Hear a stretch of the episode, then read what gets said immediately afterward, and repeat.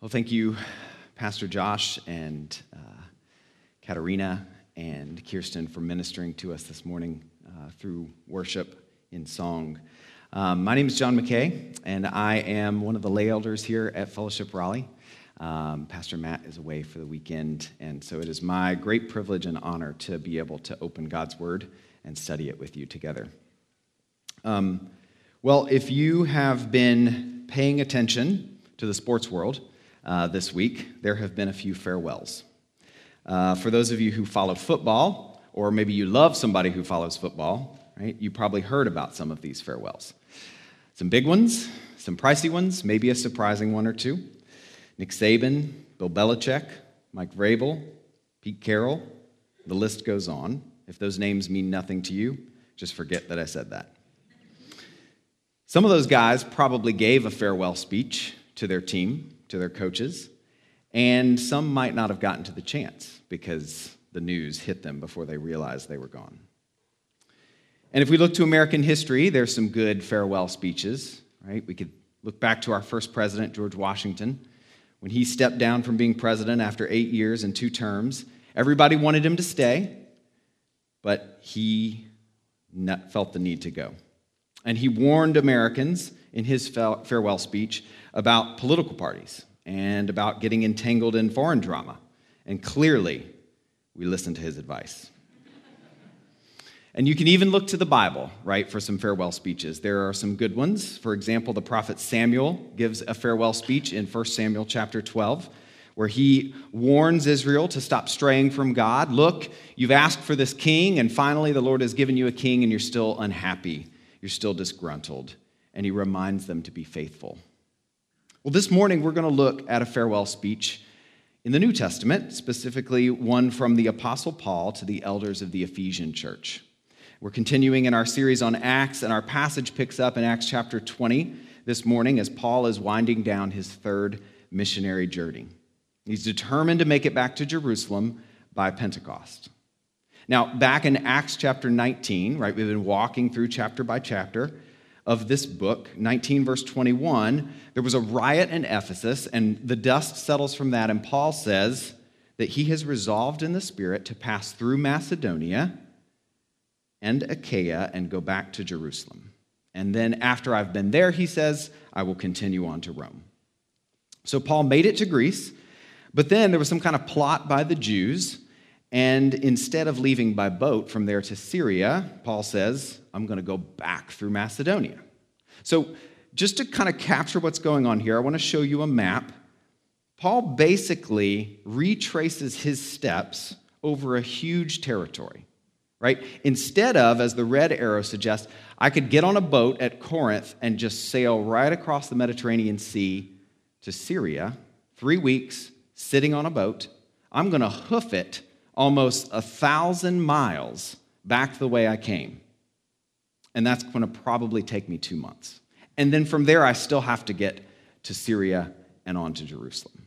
So this is a pretty big change in plans, right? Sit on a boat for three weeks, walk a thousand miles. Now, Pastor Matt walked us through the first part of chapter 20 last week, and as Paul is traveling down the coast of Asia, or modern day Turkey, Paul intentionally decides to bypass Ephesus. Now, if you're keeping up, right, this is a place that Paul invested his life for three years. And he probably knew that going back into Ephesus was not going to be a quick stop, right? He knew there would be too many people to see, too many dinners to attend, too many people to sit down with and chit chat and catch up. And so he decides to pass by. He has the crew park the ship at Miletus, which is about 63 miles from Ephesus. So that's still a bit of a distance. And as we're going to see here, it would have probably taken several days for these men with Paul to go into the town of Ephesus, gather up the elders who he is prepared to address, and bring them back to Miletus where Paul is. And so we're going to pick up this morning in chapter 20, verse 17 Let's read the passage together and then I'll pray for our time. Now, from Miletus, he sent to Ephesus and called the elders of the church to come to him.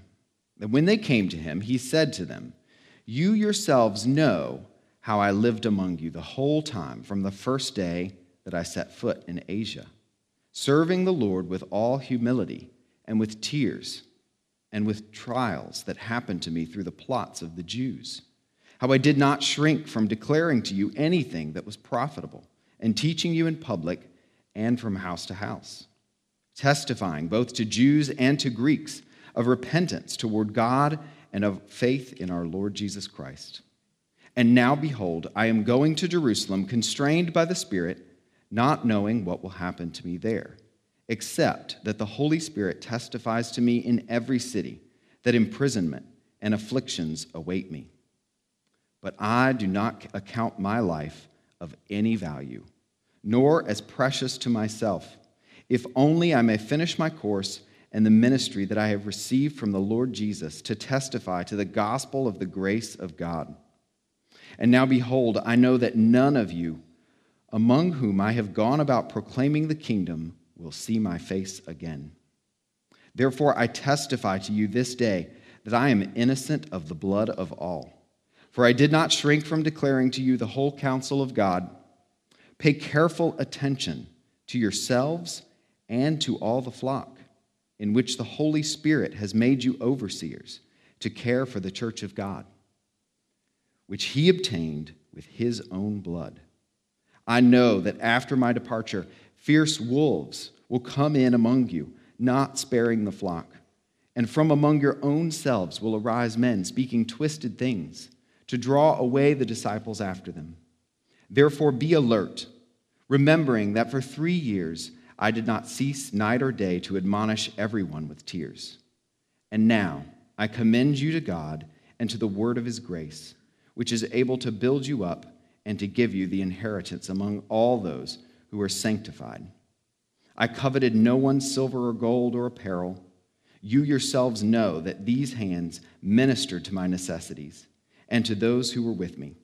In all things, I have shown you that by working hard in this way, we must help the weak and remember the words of the Lord Jesus, how he himself said, It is more blessed to give than to receive. And when he had said these things, he knelt down and prayed with them all. And there was much weeping on the part of all. They embraced Paul and kissed him, being sorrowful, most of all because of the word he had spoken, that they would not see his face again. And they accompanied him to the ship. This is the word of the Lord. Amen. Let's pray. Father God, we thank you for your word, that it is true, um, that we can depend on it and stand upon it. Thank you that we may gather this morning as your church to learn from what you have to say to us. May we apply it to our lives, Lord. What I have to say this morning, may it be glorifying and exalting to you. Let nothing of my flesh get in the way. And may we all center our eyes on the gospel of our Lord and Savior, Jesus Christ. Let it transform us and turn us into courageous witnesses for you in the city of Raleigh and all across this land. We love you, Lord, and we pray this in Christ's name. Amen. All right. So here we have Paul's farewell address to the Ephesian elders, his parting guidance of wisdom to men that he probably knew quite well, loved dearly, and poured into personally over a period of time. And knowing this would be his last chance to look them in the eyes and to encourage them, right? Think back to last week. Pastor Matt encouraged us that encouragement is a critical part of Christian life. He encouraged them in their roles. We have here the things that Paul saw as most important to remind these elders of. It's interesting to note that this is the only speech in Acts, as we've been studying, that is directed exclusively at a Christian audience. All the other speeches or sermons that we've seen in this book are directed at non Christians or mixed groups of people. But here we have family talk. One Christian leader talking directly to other Christian leaders about their role within the family of God. And a big idea that I see in this passage and that I want us to take away is that the church needs distinctively Christ like leaders to care for and guide her people. And more specifically, I want to walk through six distinctives of Christ like leadership that we see in the passage. Now, you might be saying, okay, John, well, this is, this is great, but why don't you give this talk at the next elder meeting? Like, why is this something that we as the whole church need to talk about? Isn't this for you? Well, yes, it is absolutely for me. It's for the elders of this church, but it's also for you. You see, this passage is important for anyone who is a part of God's family because it describes for us what the modeling of Christ likeness should look like within our midst. It tells us what we as partners or members of a local church are committing to when we say that Fellowship Raleigh is our home and that we are under the care of elders, this elder team. But perhaps more importantly, this passage points us back to the chief elder, the chief shepherd, the senior pastor of the global church. And so, if you're here this morning and you're thinking, well, this one really isn't for me, this is church talk. I don't go to church here, I'm just checking things out. Stay with me because I hope that you will see how this passage is very much for you too. Because this passage is about Jesus. So, six distinctives of Christ like leadership that the church needs. Let's walk through them together. Starting with the first relational instruction from verses 17 to 21. Look with me at verses 18 and 19. Paul reminds the elders how he lived among them the whole time. He served with all humility and with tears and with trials. You see, Paul embedded himself, enmeshed himself into the lives of these men. He built relationships with them, deep ones at that. He spent lots of time with them. He wasn't keeping them at an arm's distance, he was with them and among them. You could say he was emotionally and socially interconnected with them. And you can even hear his passion coming through in his words. So, why, why call this out? Why is that important for us to note? Well, I think it can be a bit of a temptation, both within and outside the church, for leaders to become isolated and insulated from the people that they lead. In some ways, right, it can feel easier for us to make the tough calls and to say the hard things, to do the courageous thing if there's some detachment or removal from the people who might take offense. But Paul is right in the thick of it with these guys. We can all probably relate to that idea, right? Because sometimes it's the people that we love the most and are closest to for whom it's the hardest to say the tough things. Because we're in close relationship with them and the stakes are a bit higher. And yet, these verses illustrate that even among close and dear relationships, Paul was courageous to do and to say exactly what needed to be done and said. In verse 20, Paul says, He did not shrink from declaring anything that was profitable in teaching in public and from house to house. Paul didn't hold back. He didn't say things to make people feel good or to keep the peace at family dinner. There was no mollycoddling or appeasing or flattery. Paul was primarily concerned with what does it say? Anything that was profitable. And you know, I think this is a bit countercultural for us today. Outside the walls of the church, especially, but even within the walls of the church, there is an implicit, if not explicit, golden rule of society. That is, you do you. It's not the norm to give, or certainly not the norm to receive, challenging instruction on what we should do as grown adults with our lives. We don't like it, we buck up against it. Who are you to tell me what I should do? But Christ like leadership is concerned with what is profitable, not our fierce American individualism that guards us from any outside interference or unsolicited advice.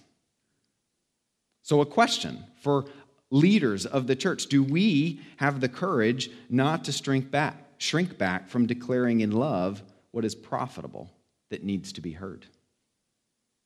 And for all of us as Christians, are we willing to receive admonition, exhortation, and encouragement of whatever is profitable, even when it stings, hurts, or is offensive?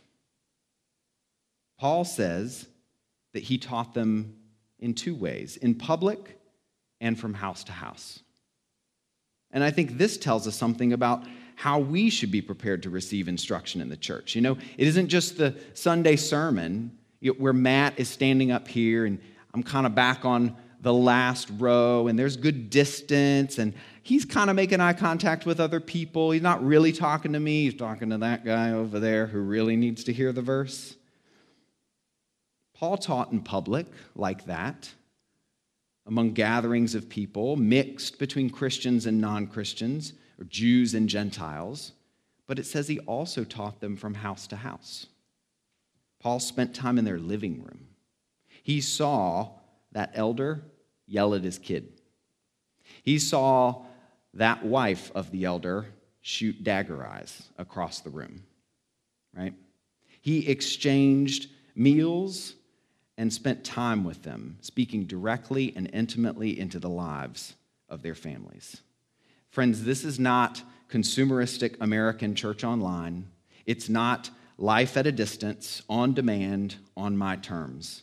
This is what we mean by authentic Christian community. And we need both. We need both the Sunday sermon and the shared meal at our table. We need the nice handout with six alliterative points. They're not alliterative, by the way, to remember.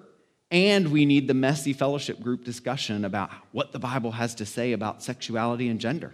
We need both of those things public instruction and house to house instruction. In verse 21, Paul goes on to say that he testified to both Jews and Greeks, both repentance and faith. To capture what this means for our cultural moment, Paul was saying then to them that there was no place for discrimination in the church. The segregation of their day would have been Jews and Greeks, right? Keep the Gentiles at a distance, and that had no place in the church of God. Paul ministered to both. Same message of repentance, you have sinned, and the same message of faith, trust in salvation through Christ. So let us not lose sight of that for our day. Galatians 3:28 reminds us there is neither Jew nor Greek, slave nor free. We cannot divide or change the fundamentals of the gospel from people to people based on race, socioeconomic status, where they live, or any other aspect of their identity. Six distinctives of Christ like leadership for the church. Relational instruction is the first that Paul shows us. The second, sacrificial submission. Sacrificial submission from verses 22 to 25. In verse 22, Paul says that he's going to Jerusalem constrained by the Spirit. Now, it's important that we see here the leader, Paul, is submissive to the leading of the Holy Spirit. Paul has a conviction from the Lord that he needs to be in Jerusalem. And as I illustrated earlier with the mileage count, this is not some convenience for him. He is submitting himself to the Lord's prompting to go and sacrificing to do it. In verse 23, Paul notes that he doesn't know what will happen to him there, but the Holy Spirit testifies to me that in every city, imprisonment and afflictions await. Again, a portrait of sacrifice. Paul knows what the likely outcome is. He anticipates that persecution and opposition are going to find him in Jerusalem, and yet he's resolute. In fact, if we skip ahead to Acts chapter 21, we see what happens. When Paul gets to Jerusalem, he shows up at the temple and he is seized by a mob. He is accused of defiling the temple. He is dragged out of the temple. He is beaten and attacked with the intent to kill him, and he is arrested and bound with not one, but two chains. Now, just a few years prior to that, Paul wrote to the Thessalonians that no one should be moved by these afflictions, for you yourselves know that we are destined for this. Right? So, Paul understands that the calling of a Christian is one of suffering. Suffering is part of what it means to be a Christian. And therefore, sacrificial submission to suffering is required of every follower of Jesus, but it's certainly required of Christ like leaders of the church. In verse 24, despite these trials and looming hardships, Paul reminds the elders that he does not account his life of any value nor as precious to myself. Now, that's a statement, right? I mean, just read what he says there of no value. So, what is he saying? Is he saying that his life is worthless? That there's literally no value in his life at all? I mean, that's what the words say. Maybe his point is, more importantly, that the preservation of his life, that what he might want, that what his flesh desires, is not the priority. In fact, that Paul's life and Paul's priorities are of no value when set next to the ministry that I received from the Lord Jesus to testify to the gospel of the grace of God. That that trumps all. And so Paul has the gospel in mind here. He understands that his life is not his own.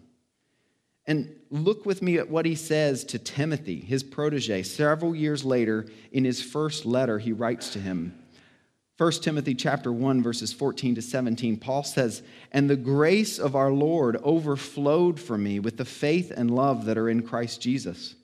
The saying is trustworthy and deserving of full acceptance that Christ Jesus came into the world to save sinners of whom I am the foremost. But I received mercy for this reason that in me as the foremost Jesus Christ might display his perfect patience as an example to those who were to believe in him for eternal life. To the King of the ages, immortal, invisible, the only God, be honor and glory forever and ever. Amen.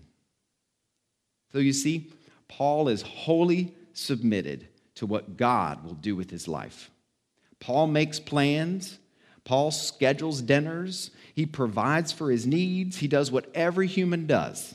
He has a calendar, but he is fully ready to do exactly what the Spirit of God leads him to do.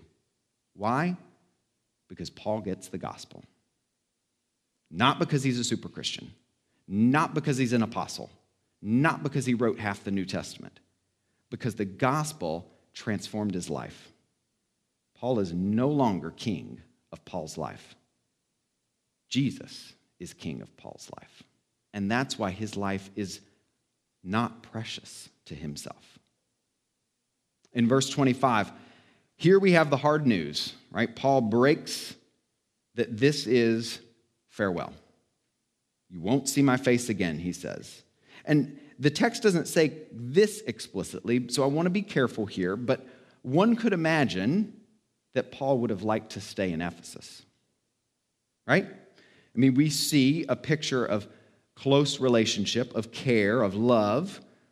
And these are his people. He loves them, and surely there must have been great ministry opportunity in Ephesus, right?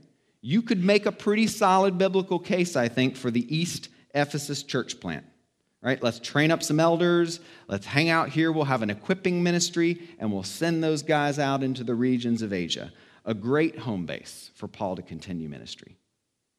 Pretty solid case, I think, for that. But Paul is sacrificially submitted to the Lord's will. He denies his preferences, whatever he might have been entitled to or could have done, and he bids those that he loves farewell because he is prepared to do what the Spirit of God has called him to do and go to Jerusalem. Preaching to myself here, this is pretty sobering stuff are our church leaders? Am I sacrificially submitted to the will of God in this way? Am I ready to not account my life of any value, nor as precious to myself? Again, is that the calling on a super Christian of a higher tier of follower of Christ? No. No, it's the calling of every Christian, right? Jesus in Matthew chapter 16, verse 21 says himself, If anyone anyone, not elders, not deacons, not a select group with little blue stars by their name, if anyone would come after me, let him deny himself, take up his cross, and follow me. Relevant for all Christians, absolutely. Relevant for Christ like leaders of the church, all the more. Six distinctives of Christ like leadership for the church. The first, relational teaching. The second, sacrificial submission. The third, unashamed declaration. Unashamed declaration from 26 and 27. In verse 26, having dropped this big news bomb on the Ephesian elders, Paul says, Therefore, right, in light of the fact that you will never see me again, I am innocent of the blood of all. so, only Paul, right? That is quite a statement. I mean, you would think that most of us, if we say, hey, I'm never going to see you again, might then follow that statement with, but I don't know, like maybe if you ever find your way down to Jerusalem, we could meet up. You know, we could get coffee, we could hang out. It'd be great if we could see you again. But Paul says, I'm leaving for good, and I'm innocent of all y'all's blood. So, what is Paul saying? If we look at verse 27, we have a clue. He says, For I did not shrink back from declaring to you the whole counsel of God. And so, to understand this, we have to look back at the Old Testament passage that Paul is likely referencing and probably would have come to mind for the elders of the Ephesian church. In Ezekiel chapter 33, we read that the prophet has been specially appointed by God as Israel's watchman. And Ezekiel has this divinely appointed job to warn Israel that wrath is coming. That's what a watchman is supposed to do, right? Warn people. If the watchman warns you and you don't listen, that's on you. But if the watchman doesn't warn and everybody gets tore up, that's on the watchman, right? Simple principle. So read with me from Ezekiel chapter 33, verses 7 and 9. God says, So you, talking to Ezekiel, son of man, I have made a watchman for the house of Israel. Whenever you hear a word from my mouth, you shall give them, the people, warning from me. If I say to the wicked, O wicked one, you shall surely die, and you do not speak to warn the wicked to turn from his way, that wicked person shall die in his iniquity. But his blood I will require at your hand. But if you warn the wicked to turn from his way, and he does not turn from his way, that person shall die in his iniquity, but you will deliver your soul. So, bring it back to Acts chapter 20. Paul is saying, I'm your watchman and I have fully declared the warning. I have sounded the alarm. I have told you exactly what I'm supposed to say. I've held nothing back. I did not shrink. I have given you the whole counsel of God. Heed what I have said, and all y'all in Ephesus better heed what I've said, because if you don't, I'm innocent of your blood. So, what should we take from this? Well, I think Paul is giving us an example that he declared the whole counsel of God, both the stuff that sounds nice and desirable, right? Free grace, forgiveness, eternal life, life abundant, as well as the hard stuff. You know, the idea that we're all sinners, that we're completely dead, we are unable to save ourselves, that any of our best deeds are like soiled rags. And Jeremiah reminds us too that we're to stand and speak to all the cities of Judah, all the words that I command you to speak to them. Do not hold back a word. And so Paul here is reminding the elders they cannot hold back either. They cannot shrink. They cannot give in to what is politically correct or culturally palatable. Declare the whole word of God. Now, two quick notes here. One, this word declare, it's different from the word teach. Declare in the Greek is literally to announce, make known, or report, to bring back news.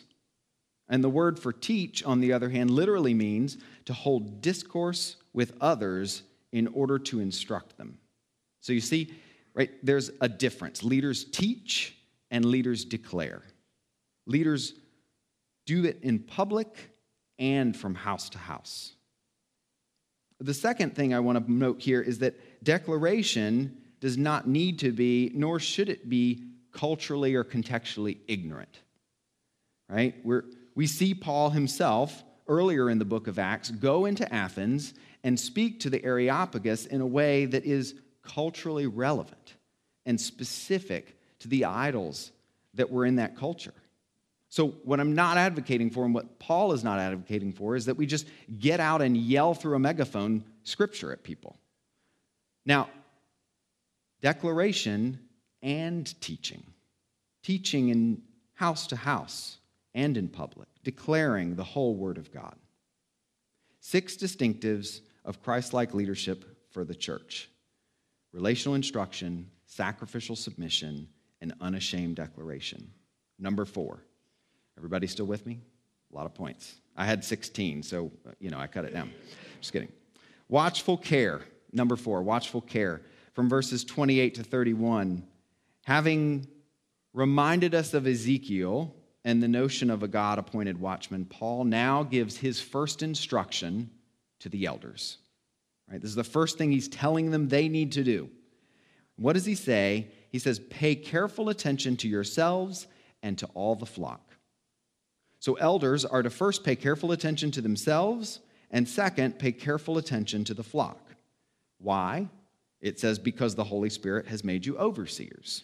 Overseers of what? The church. To care for the church of God, he says. And this church of God, which the Ephesian elders are overseers of, Christ obtained it with his own blood. He paid the ultimate price, and so it's his. Belongs to, to God, to Christ, and these elders have been entrusted with its care. And so then why should elders pay careful attention to themselves and to all the flock? Well, verses 29 and 30 let us know that there is a threat fierce wolves, it says. That they will come in among you and from among your own selves, Paul says, speaking twisted things, drawing away the disciples after them, and not sparing the flock. Jesus offers a similar warning when he says in Matthew chapter 7 Beware of false prophets who come to you in sheep's clothing, but inwardly are ravenous wolves. And so elders have to be careful. Elders have to be careful first that they themselves are not the ones to arise and speak twisted things. And second, that they protect the flock, the people of God, from such things. Paul goes on in verse 31 to say, Be alert. And he reminds them of three years he spent in Ephesus, not ceasing, it says, day or night to admonish everyone with tears.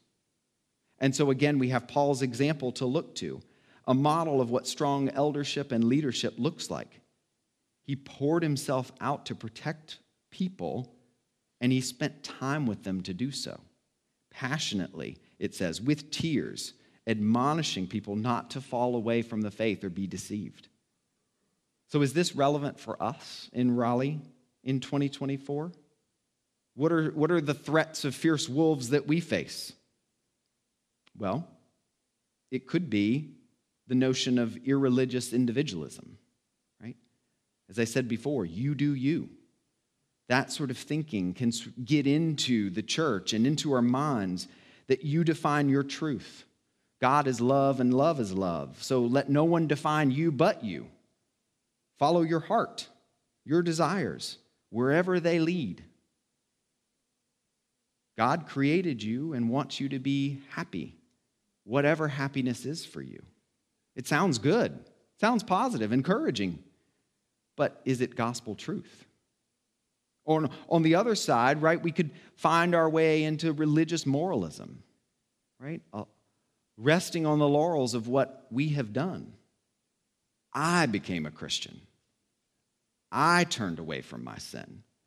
I now know what is right, and I am trying my hardest to live by it. God sees that and he likes that. And he's going to honor that I'm a partner. I serve on a team. I even attend one, serve one. I'm at FG almost every week. You can check church center attendance. But that guy over there, he needs this. He needs this sermon, right? Sounds religious, sounds Christian, but at the end of the day, is becoming moralism, is straying from the gospel. And so the church must be on guard against the prevailing cultural norms and narratives that find their way into our minds and hearts and that conflate and confuse us with the gospel. And so it's on leaders, it's on overseers and elders to be charged with paying careful attention, to be watchful, and to provide care and protection. Six distinctives relational instruction, sacrificial submission, unashamed declaration, and watchful care. Number five, gospel centered.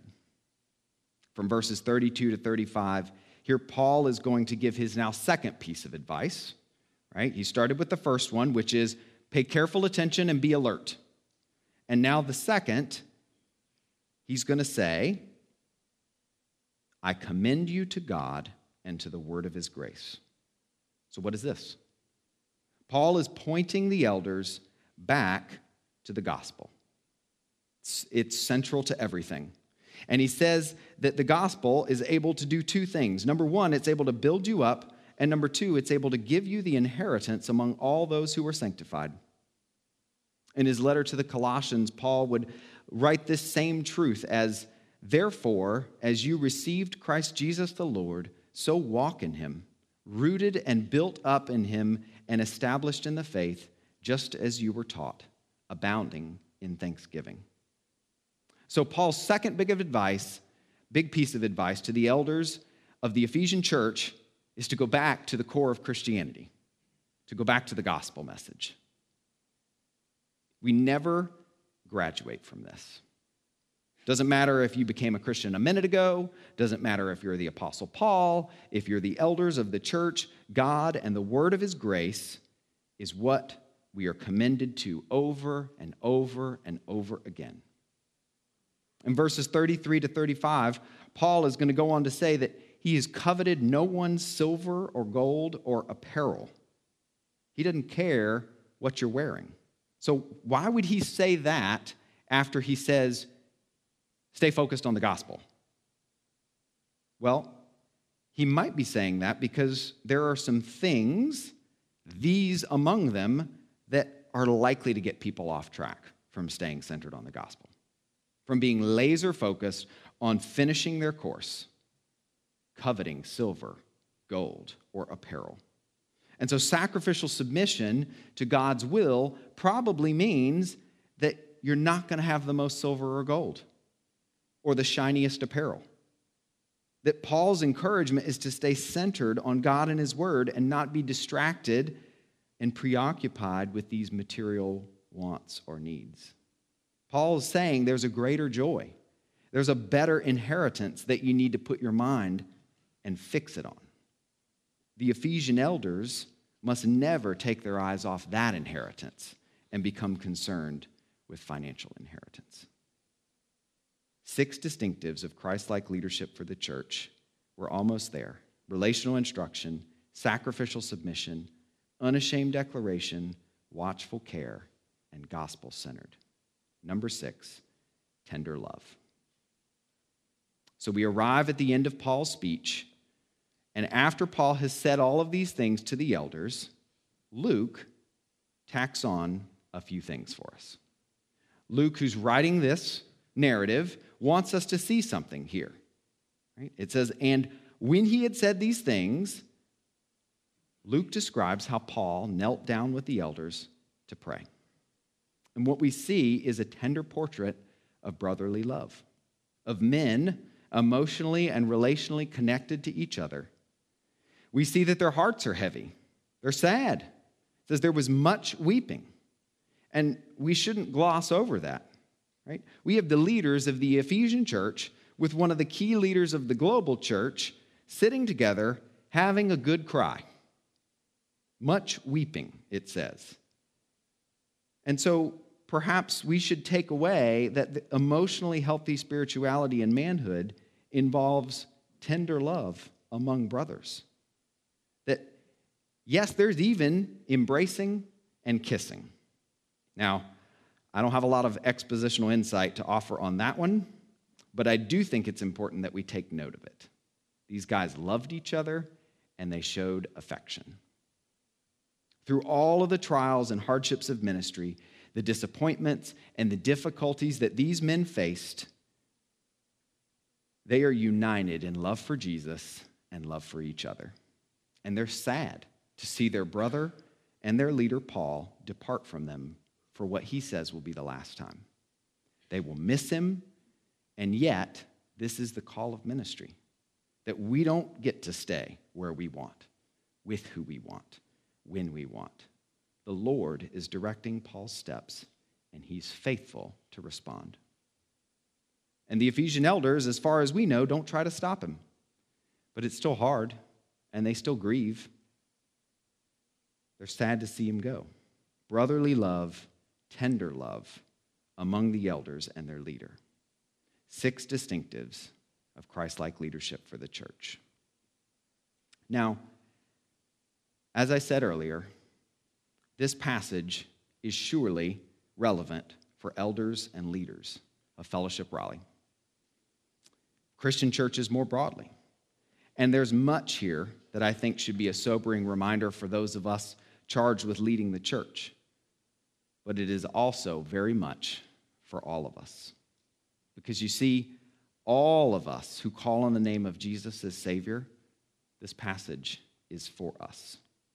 It's for you if you're here just checking out what's going on, exploring the claims of Christianity, revisiting your faith. Whatever the circumstance is, whatever brought you here this morning, this passage is for you. Because you see, friends, this compelling leadership pep talk that Paul has given to the Ephesian elders and that offers many examples from his own life is ultimately the portrait of the perfect elder, the chief shepherd. There was and is a greater Paul who came and lived among us, serving the Lord with all humility and with tears and trials. And that greater Paul, he too experienced plots of the Jews. He did not shrink back from declaring what was profitable, teaching in public and from house to house.